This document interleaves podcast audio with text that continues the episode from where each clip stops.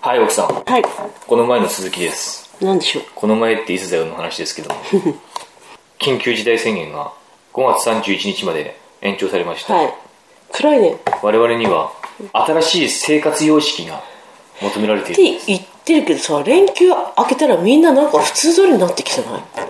うんと言いますけどね。なん割かとショッピゆングる、センターとかにゆるいなとも思っ割てと。買い物に行ってたり。うちはね、どこにも行ってないね。行ってないですね。奥さんもね、厳しいんですよ。いや、こんなに気をつけてるのにね、ええ翔太君は高熱出したでしょそうですよ。みんなちゃんも咳してるでしょ、私も咳してるでしょ僕以外の皆さこんな気をつけてるのにさ気を崩してますね。何なのって。コロナじゃないですか。コ ロうナ。ん単純に濃厚接触者ですね僕ねね新しい生活様式が求められてるんですえ。よはい。例えばえ例えば普通に人の人との間隔はできるだけ2メートルうん。最低1メートルですか、うんうん。開けるですよ、うん。あと遊びに行くなら屋内より屋外を選ぶとかね、うんあと会話する際は可能な限り真正面を避けるこうやって対面で会話してはいけないんですそうよか。飛沫。ええ飛沫を人の顔に飛ばしてはいけないんですよそうか。あと、もちろんあの会話するときは症状がなくてもマスクを着用しなくてはいけない、ね、家に帰ったらまず手や顔を洗うですってへえ。できるだけすぐ着替えるうん。シャワーを浴びる手洗いは30秒程度かけて水と石鹸で丁寧にやる30秒でいいんだ30秒って結構長いですよ実際洗おうとすると割と10秒ぐらいで終わっちゃうんですあよそみんなあとはもちろん旅行とかね、旅行できないのまあ、県をまたいでの移動はできるだけしない方がいいってことですよね本う当、ん、いつもそうそうねいやーでもあの誰だっけヤフー、ヤフーのしなんか CEO かな誰だろう CEO かながこれからのうん先の未来の話をしてて、うん飛行機なんかはもう完全に変わるだろうねって言ってたよどう変わるの今までエコノミーってあったじゃん、はいエコノミーっていう概概念がなくなるだろうねって言ってたよ何一個ずつ席を空けるとかそうそう感じそうそうもうビジネスクラスみたいな感じビジネスクラスってのはどうなのどういうふうなの感覚が広いんじゃない分かんない乗ったことある乗ったことない ななんですかビジネスクラスみたいな感じってあなた乗ったことないのになんででもわかるんほでらすか足伸ばして寝れるとかそうなんですかそうなるんだってこれからはうんいやあのねほら大皿を避けて料理はこうあ要は宴会とかさあ、うん、仕出しが困っちゃうじゃんね忘年会とかさこれうからん、そうああい鍋う鍋なんてってもったいないだダメでしょうねそういう大勢で飲み食いする場においてそうやってみんなでワイワイ鍋をつついたりとかオードブルをつついたりとかダメなんだなんかこう大皿を取り分けるとか女の子がやってくれるとかそういうのをやらない方がいいというおおあとお酌グラスの回し飲みとかね回し飲みはしないですしかないね僕ねこれでもちょっとびっくりしたのが過去の話なんですけども56年前かな、同窓会があったんですよ、ん僕みたいな人間もそれにお呼ばれされまして、高校の時の同窓会があって行ったんですよねで久しぶりの人たちがいっぱいいて、女の人もいたし、あのー普通にですねデザート食べてたら、これ美味しいよって女の人が僕にあーんってしたんですよへえ自分でもう食べてんだよえー、へえ女の人ですようん自分で一口食べて食べてみるはいあーんみん僕なにに僕にまず僕っていうか僕にもやったしその後もう一人隣の女の子にもやその僕が食べたやつをそのまんまへー隣の女の子も僕はいいですよ 僕はいい別にそれはいいいいいいいいけどもびっくりしたマジでと思ったもん好きなの かな俺だって普通するそんなことしはないねしない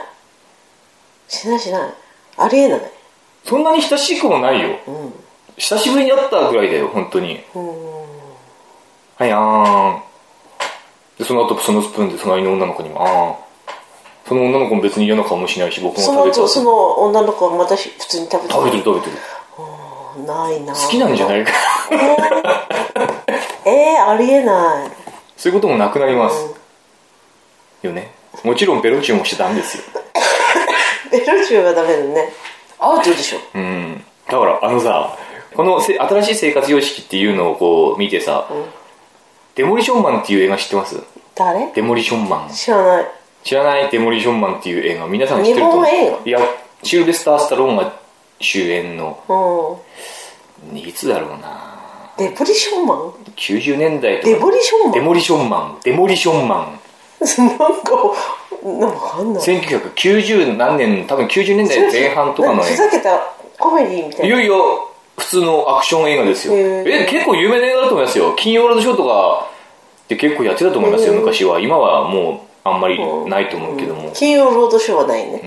ん、10年20年ぐらい前よく放送されてましてそれが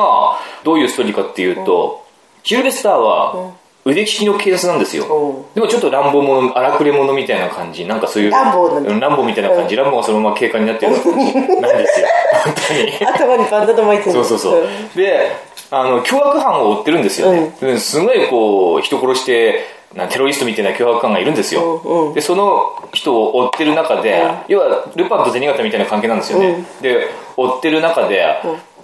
逮捕したんだけれども、なんかその凶悪犯が罠を仕掛けてて、人質に取ってったその人質がうん逮捕と逮捕した瞬間みんななんか爆発かなんかして死んじゃうみたいな、へー人質みんな、うん、犠牲になっちゃうような、うんそういう操作の仕方をしてしまって、うんそのシルベスター・スタローンがその後責任を問われるわけですよね、うんそういう人質がうん亡くなってしまったから犠牲になったからそれでコールドスリープさせられるんですよそういうあーへー刑、うん、刑罰としてうんコールドスリープさせられる、うんうんでその凶悪犯も一緒にへーコールドスリープさせられるんですよ、うん冷凍保存されるの、うんうんで30年か40年かぐらい、そうやって冷凍保存されて、うんある日こうなんかでこう2人とも解凍されるわけよ、うんうんするとシルベスターも凶悪犯も、突然もう30年後の未来にうんいるわけね、うんそしたらその30年後の未来っていうのが、うん多分今ぐらいの時代だと思うんだよね、映画の中で今よりももうちょっと先なのかな、ん2030年とか40年とかの話になるのかな、でどういう世界になってたかっつうと、犯罪とかほぼないんですよへーで、みんなねもうなよなよしてるの、うんなんかこう本当暴力がない世界へーでそれこそ金とか潔癖すごくみんな潔癖で握手とかもしないしうん要は接触しない人うとんチューもしないうんエッチもしないへー人工人工的にこうあそう受精して子供をやるみあの作るみたいなへー世の中になってんだよね警察もあんまりこう機構としてはあるけれども昔みたいに銃をぶっ放す銃っつうのはもうあれ博物館の展示物なんだよ確かうんそういう世界になってて、そこの中にその90年代の荒くれ者2人が降り立って凶悪犯はもちろん凶悪にまた暴れ回るし、でもその世界の警察とかはもう弱っちすぎて太刀打ちできないわけよへでそこにそのその一緒にこう回答されたシルベスター・スタローンが挑むっていう、うんそのななよなよしたなんかもう潔癖な世界で銃とかも全然博物館にしか展示されーてもうないそようれなそれ世界先それ世界そにれねそ れしか言ってないでどうなんのえーだからその世界になるのかなと思ってで最後その話どうなんの最後ですかそれは見てなったら サンドラ・ブロック出てましたよ、あそうなんだ、うん、サンドラ・ブロックがそのヒロインとしてうん女性警官、へーそのその時代の女性警官として出るんだけれども、うんうんサンドラ・ブロックはシルベスター・スターに恋心を抱くんだけれども、うんその世界はチューとかしないから、ああそっかそっかううんん、どうするでサンドラ・ブロックは誘うんですよ、うんうんエッチしましょうって言うんですよ、うんうんうでシルベスター・スターは喜んでってなるんだけども、変なバーチャルなおー装置を頭にかぶせられて変ななんつうんだろう、うん触らないで接う触ん、しないで、接触しないなんかバーチャルセックスみたいなのをしてるこれがセックスだぞみたいな これがセックスだぞとだってやってるんですシルベスタースター 今本当にサンドラ・ブロックの真似してるこれがシルベスター・ストローンの真似だよサンドラ・ブロックはそれがセックスだと思ってんだよシルベスターがあのバーチャルなやつをやらやめてもう一回やってこれがセックスだと思っていややサンドラ・ブロックサンドラブロックいや言わないこれがセックスですってサンドラブロック何言ってんだよ接接触は禁じられてるんだよみたいなことをうんそんなのがないそそんうないうので世界ほしいねじゃあそういう俺それデモリションマンでもいいじゃんこの時代ご時代だからこそ改めて再評価されるべき映おー画なんじゃないかなと今あーそうふと最近思い出してそういう映画があったなと思ってこれ見てこれがセックスだってこんなものはセックスじゃねサンドラ・ブロックえ言ってんだって本当にそういうシーンあんだって本当だよあるある見てみて全然似てない似似てるすごい似てるって絶対こんな感じだったもん本当に セックスをしてあってものすごく軽いとか言ってたって本当にこういうことを作るのがうまいよね本当だってそういう映画あんだっていや作り話じゃないよ本当だよあ本ー当そっにかそんなのがね、うんああありだねそういう社会にいやありだね、う、なんんていう人工授精でね、ううんん実際もう握手はあんまりしなくなると思うからあそうかそういう文化そのものがおそらくこの1年でかなりなくなってい く来年あたりもうあの薬できてね普通にねどうだろう普通にやるかないるかななんで急にこんな病気が流行ったのよ知らない、まあ、中国がどうのこうのとかって噂されてますけ本ど当それは定かじゃないから何とも言えないところですねデブリショーマンはなんてデモリションマンの なんて言って何言ってたってなんだよ デモリションマンは別にコロナウイルスじゃないからたのなんかあれはなんででもああなったんだろうななんかでも忘れ映ちゃ画っあたりそうだよねこういう映画ありそうだよねあるんじゃないですかあそうるよいねうパンデミックの映ね画ああるよねあるあるいっぱいあるシルベスター・ストローンが出シてルベねスタースラムも出てると思うよなんかそういうやつあると思うよシュアルツェネッカーとかあねると思います彼らはもう何の映画にも出てますから、ね、あらゆる映画やり尽くしてますからあいい話でしいいょ話でした終わり本の話ですよあするの本の話だ映画の話の方がいいなこんな時代だからシルベスター・ストローンの話聞きたいなそれからシルベスタースラムの話もないですなんつったっけこれがセックスだとそっちの方が面白かったなじゃあ本に行きましょうかはいどうじゃ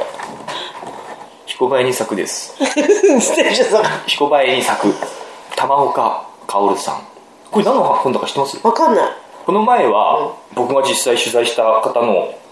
本を取り上げました自己啓発の本そうです素晴らしい本ですよ今多分バンバン売れてると思い ますで今回のこの「ひこばいに咲く」っていうのもまたちょっとした縁がある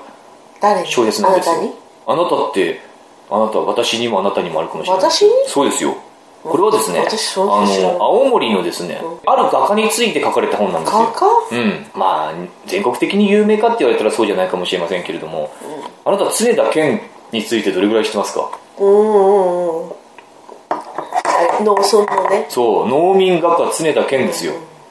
あ知ってますよ知ってるでしょ知ってますよまあ、これは全国的にどれぐらい知られてるかは知りませんけれどもでもあれでしょ筑紫哲也がインタビューに行ったっていう話でしそょうニュースニュース23で23で10何年前ですか20年ぐらい前えそうかなり前じゃん30年ぐらい前ですか30年なん常田健は2000年に死んでますから、うんそうでもそのその前の前の年ぐらいですようんそうそうそうそう言ってるよあの死ぬ本当に1年2年ぐらい前に全国的に有名ってさ取り上げ取り上げられたうん人なんですよねだから1999年とかにおそらく筑紫哲也が青森市の、ね、常田健のアトリエに来て多分インタビューしてるんですいいね絵ですよねあいいですか僕ちゃんと見たことないんですよ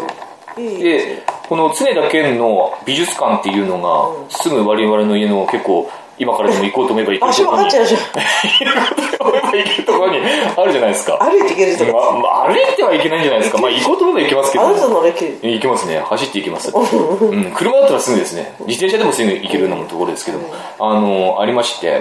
この常田健のアトリエ美術館っていうのは、僕まだ行ったことないんですけども、あの印象としてはいつ行っても空いてないっていう感じね、あ あそうそうなんだよいつ行っても空いてないでも空いてるんですよ大体あの月のね冬はまず空いてないですあそう12月冬、まあ、12月から3月、うんうん春夏秋のシーズンは空いてるんだけれども空いてるって言っても月に10日ぐらいかなしか空いてないこれまでは ね今は平成ですけどもいや違う違う違うね違うんですよ何今年からですね、運営が、うん常田県アトリエ美術館っていうのは、あの親族が運営してたんですよ、ううん、美術館そのものがですね、その親族の資材を投じて建ててるようなところだったんであそう運営してるのも親族で、まあ、結局そんなに毎日開けられるようなーんそうだよねそういうところじゃなかったんですけれども、今年からはですね、あのー運営主体がこれまでの遺族から常田健記念財団ですへねー常田健記念財団に変わりまして、いつ空いてるか分かんないような美術館だったんですけども、ちゃんと月曜日から金曜日までか、へーん月曜日から金曜日土曜日も誰かいるんだ火曜日から土曜日、火曜日から日曜日かな、月曜日が過ぎなのかなわかんないけれどもとりあえずほぼ毎日空いてるへえそういうふうになるらしいんですねまだコロナの影響でうんリニューアうんわかんないルけどリニューアルオープンっていうのが延期になってしまったんで4月の20 25日4月の25日にリニューアルオープンする予定だったんですけどもコロナの関係で今延期されてていつうんリニューアルオープンするかわからない状態うんこれはだから僕は取材行こうと思ってるわけですなるほどね、うん、実際電話もしたんですね、美術館に取り上げたいんですけどもって言ったらまさにそうやって言われてコロナだからちょっと今延期になってしまってっていう話で、オープンの日にちが決まったらお願いしますっていうことで,、でそこでやっぱりちゃんと読んどこおーうと館長思ったんですよ彦バイ2作を館長かなんかやる人何ですかその財団のあ玉岡薫さんはですねこれは何も美術館には関係ないであなんすでこれは小説家です多分そううんだかでななんで関係あるのらこれだから常田健にのについて書かれてる小説なんですあそうなの、うん、まるっと常田健が書かれてるわけじゃないんですけれども主人公はですね、若滝あゆ子っていうね、画廊のオーナーさんなんですはよいでこの主人公の若滝あゆ子さんのモデルがまさに今年から常田健美術館を運営すへるー常田健記念財団の高橋美智子理事長なんですへよーこの方がモデルとなっているのがこの小説なんですよへえこれからもしかしたらこの高橋美智子理事長にまだ会ってないんですけども会うかもしれないじゃないですか、合うかもしれないんですけれどもこの小説読むとですね面白かったのおうーんまあ、うん、星5個評価でいくと5個が満点だとすると2.5くらいですかねあのさ、この番組はさ、思わず本屋へ走りたくなるような楽しい読書情報をお届けします、はい2.5くらいですね5点満点あ誰走るじゃあシルベスター・ストローンの映画と、その小説どっちが面白いそれはシルベスターの映画ってますよ 思わず思わず映画館へ走りたくなるようなだってこんな時間がね一冊読むのに時間かかって、えもうだって2時間かかうん、るし、 2時間読めませんもんこれ読めないですもんああそっかそっかシルベスターのが、うん、ちょうど2時間ぐらいで見れると思いますサンドラブそれで見れるしねうん、それなりに面白いし、 そそれ面白いそれなりに面白いですよあのあるじゃないですかよくあのすごい面白いわけじゃないけれど もなんかやってると見ちゃう映画って結構あるじゃないですか「ゴーストバスターズ」とかああ見ない見「ないあのバック・トゥ・ザ・フューチャー」とかさあそれは見るのあの放送されてたらなんとなくもう何回も見ててストーリー分かってるけれども、寅さんとかそうそうそうそうそう何回も見ちゃう見えこますねう別段すごく面白いわけじゃないけどもつまらないわけでもなくいや面白いから見るん時じゃな間い潰しにはすごくいい映画ってあるじゃないですか、そのそれ系ですよねあのデモリションマンもデモリションでまあ、常田健高橋美智子理事長をモデルとした画廊のオーナーの若滝愛子さんが主人公なんですけれども、この若滝愛子っていうのがこの小説の中では50歳ぐらいなのかな、でもすごく若くてあの美しい人だっていうふうに描かれてるんですよ、えでえじゃあ実際にその女の人もが何思っちゃうじゃないです かだからそう思っちゃうじゃなないあれって何何会ったことあるのいや会ったことないです点数稼ぎでそんな本読んでんのいえいえ僕このそれも何高橋美智憲子法なの憲法高橋違いますこれ自分で買いました、ーこれずいぶん前に買ったんですよ実はこのために買ったんじゃなくてもう1年ぐらい前にあそうなんだあのー誰だっけなリスナーの人がですね、うんこういう本ありますよっていうふうにこれ青森の人の画家について書かれてる本ですよっていうふうにうん教えてくれた人がいていや作り話ほんとほんとほんとほんとへーでそれで買っといたんですよあそうなんだでずっと読まなくってそもそもその時常田健とかよく分かんなかったしうんとりあえずでも買ってみて、もうい1年半ぐらい1年半多分2年ぐらいかなずっと積んどくしてて最近になってその常田健アトリエ美術館がリニューアルオープンするよってことだったんで、あそういえばそれについての本あったなと思って最近読んだんですね、うん、で若滝あゆ子はすごくこの中では美しくて、なんかこう不倫してるんですようん不倫したパリのパリの黒岩敏則と不倫してるんで、パリの黒岩敏則は奥さん子供いるのよ、若竹愛子さんは独身だけれども、うんでそのパリだよねやっぱりねそういう不倫の常時とかも書かれてまあぶっちゃけその若竹愛子の ちょ若竹愛ゴ子ーグルのかなんかしてバーッてやってねこれがセックスだとかって思って黒岩敏則が言ってるようなシーンはなかったですけれどもでもそうそういうようなそういうメロドラマ的なのが描かれててそれはちょっと不要かなっていう感じはするんですけどねだからそういう目で見ちゃうじゃないですかこれから、あね、でもこれはフィクションなんだフィクションなんですよその いやでも本当かもしれないじゃないと思うんだよねそこはフィクションだと思うんですよね多分多分フィクションだと思 VR 用意していったら、あなたもかわその調子していったらうやめてくださいバカにしないでくださいちゃんと真面目な話したんですか私だってしてるよでもそういうふうに見ちゃうじゃないですかでも高橋美智子代表って実はもう70ぐらいだと思うんですよねあそううんいいじゃんし取材だもまあ、東京の方ですからねこの方はね、うん取材してるじゃんまあ、その時にいるかどうかは分かんないですけれどもんどういう意味死んでるかもってこと違う違う違うそのリニューアルオープンの時に来るかどうかは分かんないってこそうとアトリエ美術館え東京から一回通うのかいや通いはしないでしょうでもたまに来るんじゃないですかそれこそうそリニューアルオープンの時は来るかもしれないあそうなんかその本当はなんとかセレモニーもやる予定だだったみたいだからうんもしかしたら実際にこの若滝あゆ子さんにお会いになることが、なうんうんはい皆さん多分常田健についてあまり知らないと思うので、はいざっくりと説明したいと思います、はい常田健は89年の生涯のほとんどを米とリンゴを作り絵を描いて過ごしました若い頃は戦前の二課会に出品したりしましたが戦後は公募展に出品せず作品の主な発表の場は青森美術会の青森平和美術展と日本美術会の日本アンデパンダン展でしだけでした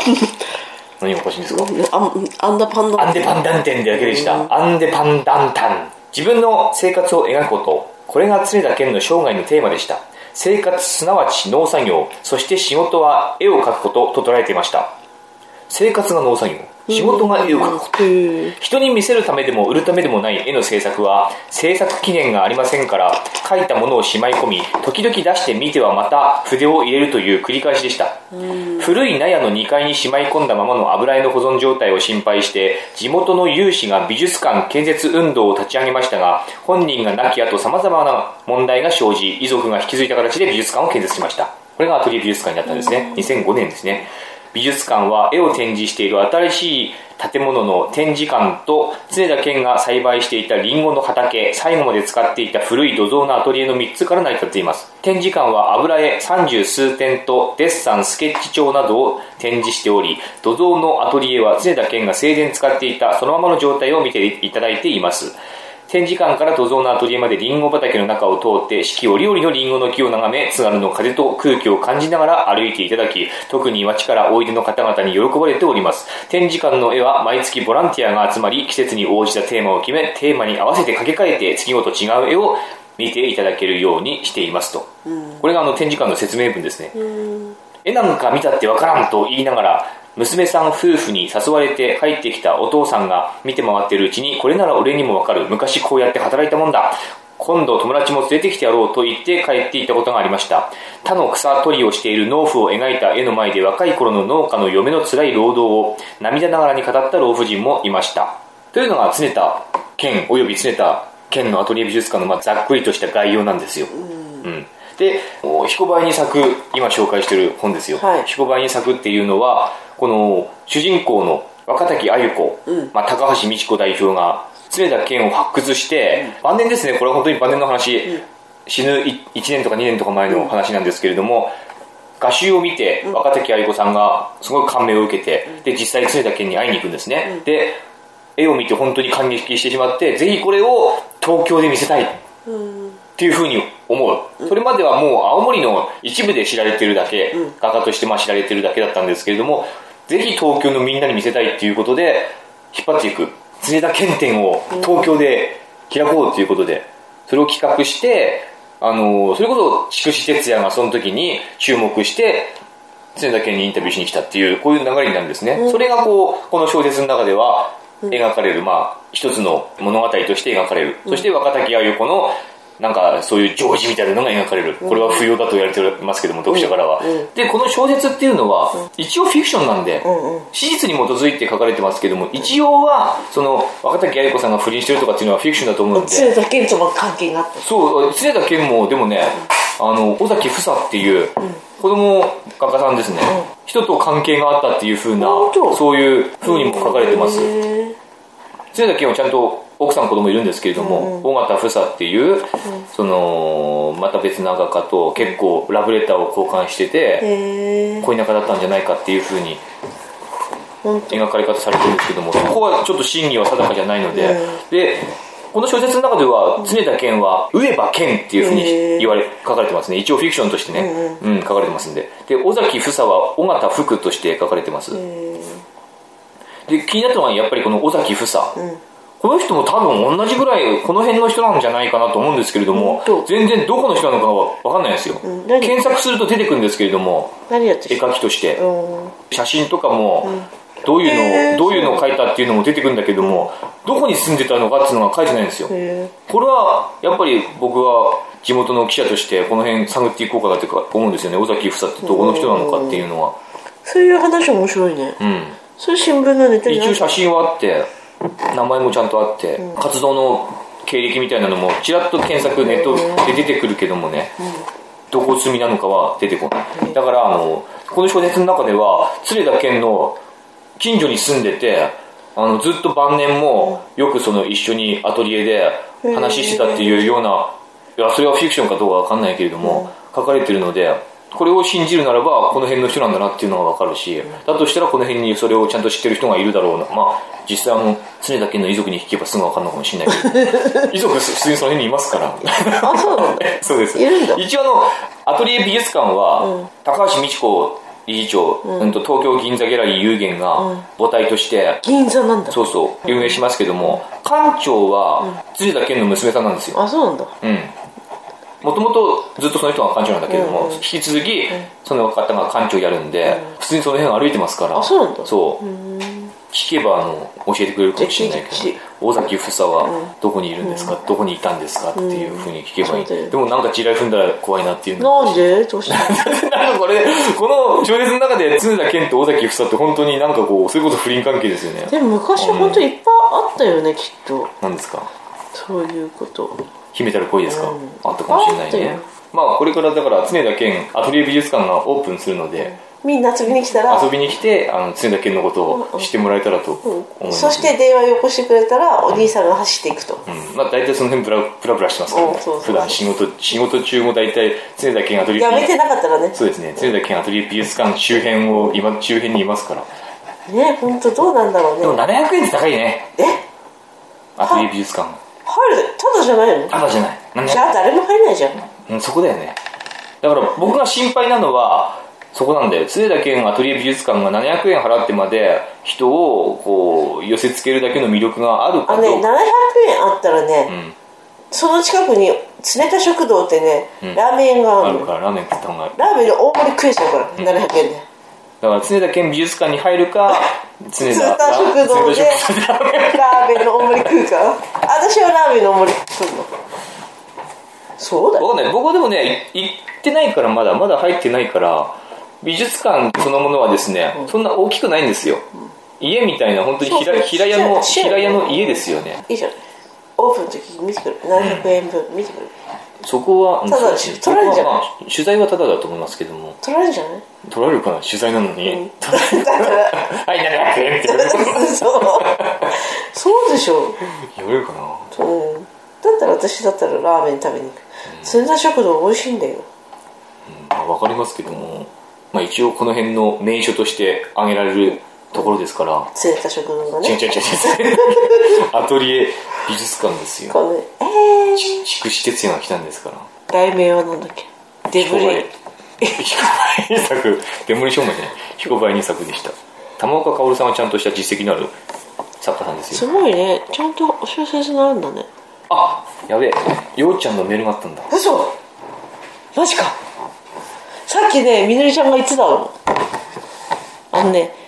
仙台のアンパンマンミュージアム行ったよねの話になって「え行って行った?」って誰がって言ったら「みのり行ったでしょ」って言ったのね「えようちゃんとご飯食べたでしょ」って「あああの人ね」って覚えてた覚えて何年前ですかた3年みのりちゃん3歳4歳あ翔太君生まれる年妊娠してたの妊娠してた時読者のお兄さんともこさんこんにちははいご無事で何よりですあすごい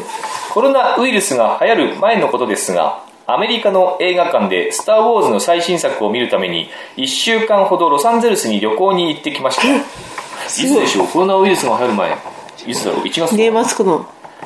というと優雅な感じがしますが、旅行中は日々よくわからないカラフルなお菓子と吉野家の牛丼ばかり食べて過ごしていました そういうもんですよねやっぱりう異居異国に行ってもうん、安心感を日求本めるとのものを食ってたりねでもカラフルだよカラフルなお菓子ね、あのアメリカ味するやつですよね、うんうんうアメリカ味のガムとアメリカ味の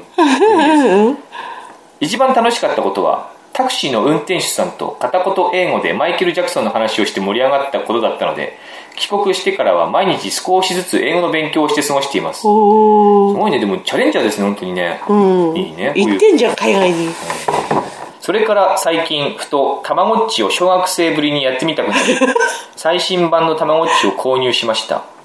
買う前に周りの人に一緒にやろうと声をかけたのですがやってくれる人は一人もいませんでした前回の放送を聞いてお兄さんは何かを勧誘したり物を売りつける才能があるのではないかと思いました僕は一緒にたまごっちをやる仲間が欲しいのでお兄さんのトーク力で最新版のたまごっちを広めてくれないでしょうかたまごっちの良いところはやっていると人間の子育てはもっと大変なんだろうなと感じられることですお兄さんたちもたまごっちをして少しでも有意義な時間をお過ごしくださいそれでは次の配信を気長に待っていますさようなら今のたまごっちってどうなのあのねみのりちゃん卵餅欲しいんだよ友達が持ってるらしくてさ、うん、結構もう今の複雑でしょ多分なんつうの機能がそうなんじゃない私やったことない大きさも多分大きいでしょ私の知ってる卵餅は90年代末のそうそうそうそう卵餅で終わってるからいや僕もそうだよあそう天使の卵っちとかね知らないけどなんか天使の卵っちはあれ天使の卵っちなんかなんかなんかの時にトント同ン僚がさトントントントンってこうなんか卵っちのあ顔面を叩っくてご飯あとげなきゃって卵餅をやってて、あなんで今思えばさあんなのに夢中になってたのかっていうぐらいすごいこうなんていうわかんのな大いした大したゲームじゃない全然夢中になったことないなってない触ったこともない当時あのパチモンがいろいろ出ましたよねあそうなんうだ、ん、なんか恐竜育てるやつとかさあそうなんだまあ、デジモンじゃないですよデジモンもあったし、あうんの買ったんだ僕はね本当その流行の真っ只中にいてうんそれこそ僕も欲しくて何歳だった小学校のねあ45年だと思いますよ45年本当にど真ん中そっかでとにかく欲しかったんですよ持ってる人はいたんですよクラスに1人とかいたの、うんでその人はなんだとお父さんの友達がそのメーカーにいてとかって言っててじゃあお願い頼んで僕にも買ってとかってみんな言ってたのそれにへえ誰も手に入らなかったけども結局うんうん本当にその人のお父さんの友達がメーカーなのかどうかも分かんないしうんうんでよくコロコロとかボンボンの、うん裏っていうか一番の背拍子のところに「たまごっち500名様に抽選で」みたいな、うん、500名う様ん、あったんで抽選で買えるみたいなプレゼントじゃない買えるうん権利うんとかさあとデパートに行くとそれこそたまごっち抽選で売るとかっていうのへにー長蛇の列を作ってへえ白いたまごっちが一番あの人気があったんだあーあよったねねプレミアっていうかあの時代ね白い G ショックとかね、ああそうだそうだ白が流行ってたわそうだそうだ懐か しいデモリションマンだこれはそうまさにデモリションマンの時代だよ多 分20年前かうん20年前20もっと前だな20年20数年前デモリションマンが20そうか30年近く前かそんな前の映画なのあそうだデモリションマンの時代だまさしくたまごっちが出てたのは、そうだそうだ、 20サンドルブロックなんて20いっても5年ぐらい前にうん、そうだね、流行りだよ、ううんんそうだそうだそのぐらいだじゃんたまごっちの時代だ、で ちょっとびっくりしちゃっそうそうまさにそうだよ本当だた乗ってきてんじゃんいや思い出すね、うでデジモンでしょ、デジモンは対戦できたんだよね あそうの通信なの通信じゃないんですよどう対戦あするのくっつけるんですよへーデジモン同士をなんかこう電極が電極があるんだよねおーでくっつけると、うんビビビってなって対戦できる、で子供できたりするの子供できたかな何それどういう話それくっつけると子供できるってオスとメスオスオス単子とメス単子の多分それはできなかったデジモンでしょであとポケットビスケッタでしょポケットえビスケットあれポケットビスケッツってあったじゃないですか千秋と有千秋の働鈴木と内村剛のあうのんグループのあったじゃないですかうんうっちゃんなんちゃんの売りなりでなんかねでその当時それこそうたまごっちみたいな関連のやつうでんポケットビスケッタってのがあったんですよ 本当に僕これ持ってたもんそれはたまごっちよりちょっと23年後なのかなすごいねあのポケットビスケッタは要はそのポケットビスケッツを育てるんですよあ常に世話してなくちゃ、なんかな、ち千秋のご機嫌取ったり、 うずうず鈴木のご機嫌、なんかそういうやつなんだよ。3人のご機嫌、なんか、それどこにあるのまだあるのなままだあるとどういうことえーどっかにあるのかなうん、誰かが持ってるんじゃないですか。なんかどっかの、それこそおもちゃや、ああののリサイクルショップとかであるかもしれないですけども、常にご機嫌取ってて、ちゃんと3人の環境を良くしておいて、そうするとオリコンのランクが上がっていくみたいな感じなんですよあーへね。ーで、結局学校に持っていけないから、小学校の時なんでねう、ん学校に持っていけないから、みんなおばあちゃんとかに預けるんで すよ。でしょそうだったんだって、本当に。みんな、それは当時の人たちみんなそうだったと思ううよん。学校に持っていけないから、おばあちゃんとかお母さんとかに預けるんだけど、僕はおばあちゃんに預けてた。やり方すごく教えるんだ。こうだったらこうやって、こうだったらこうやるんだよって。やるんだけど、ぜ全然理解しないじゃないですか。で、帰ってくると大変なことになってるんですよ。うどんがいなくなってたりとか。本当に。帰ってくると大体うどん鈴木がいなくなってたとか、なんか、そういう感じだった。なんでちゃんとこうやってやんないのよって言ってたもん、当時。面白い全然進まないのよ、だから。わかるおばあちゃん一生懸命自分がやってて、いい感じにそうやって帰ってきてから一生懸命世話して、ね、朝までなんとかちょっと状態良くするんですよ。ででも朝おばあちゃんに預けて帰ってくるとまたもう元に戻ってるわけだよ。だから、ボケてんだボケてるっていうかできないんだよね、結局うん、理解してない。だから一向に進まなかったんだよね。うん。そういう思い出。みんなそうだったと思うよ。たまご、たまごっちとかも。違う、みんなそうだって。たまごっちとかもそうじゃん。ねえ、うんこちゃんと流してねって言っても流さないで帰ってくるとうんこだらけになってたりとかっていうのは、これあるあるだったでしょ、みんな。たまごっちあるあるだったでしょ。うん。結局デジモンとかもそうだもん。ちゃんと世話してないと、あの、成長段階でいいモンスターになれないんですよ。あデジタルモンスターとかデジタルモンスター。あデジモンスタ世ー話しないとそういうことなんだ餌のか海図だとかうんこはちゃんと流すとか、うんなんかいろいろ条件をクリアするとこういうモンスターになるああいうモンスターになるっていうのがあってやっぱそれもおばあちゃんに預ける と同じモンスターにしかならない おばあちゃんに預けるとどうやったってあの一番弱いモンスターにしかならないんだって本当 にどうやってもその条件をクリアできないんだよね本当そうだったよおばあちゃん嫌いになっちゃうじゃん、ねえ何やらせだってもう全然進まないんだからおばあちゃんに預けると本当にそういう思い出たまごっちようちゃんは何買ったのデジモン買ったのようちゃんだから最新のたまごっちでしょ最新版最って新版たまごっちはどういうのかわかんない、えー誰誰育ててるんだ何ろう年かおばあちゃんが育てていやるようちゃんも会社に持っていけないからねえ会社でたまごっち持ってきちゃダメでしょそうなんだだからよおばあちゃんに預けるおばあちゃんに預けただから一向に進まないんじゃないですか同じ同じたまごっちの同じっちにしかならない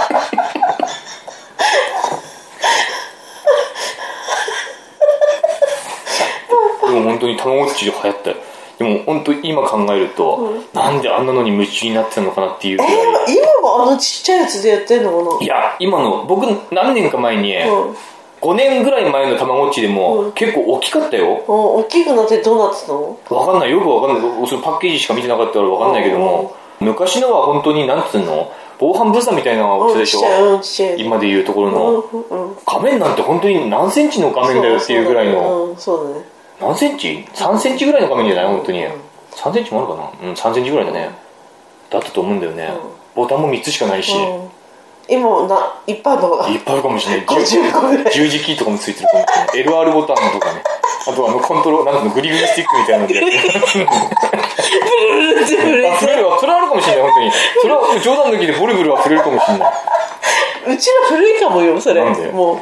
ゲームそういう感じじゃないじゃないブルブル震えるとこじゃないんじゃないの、何なんじゃ触っ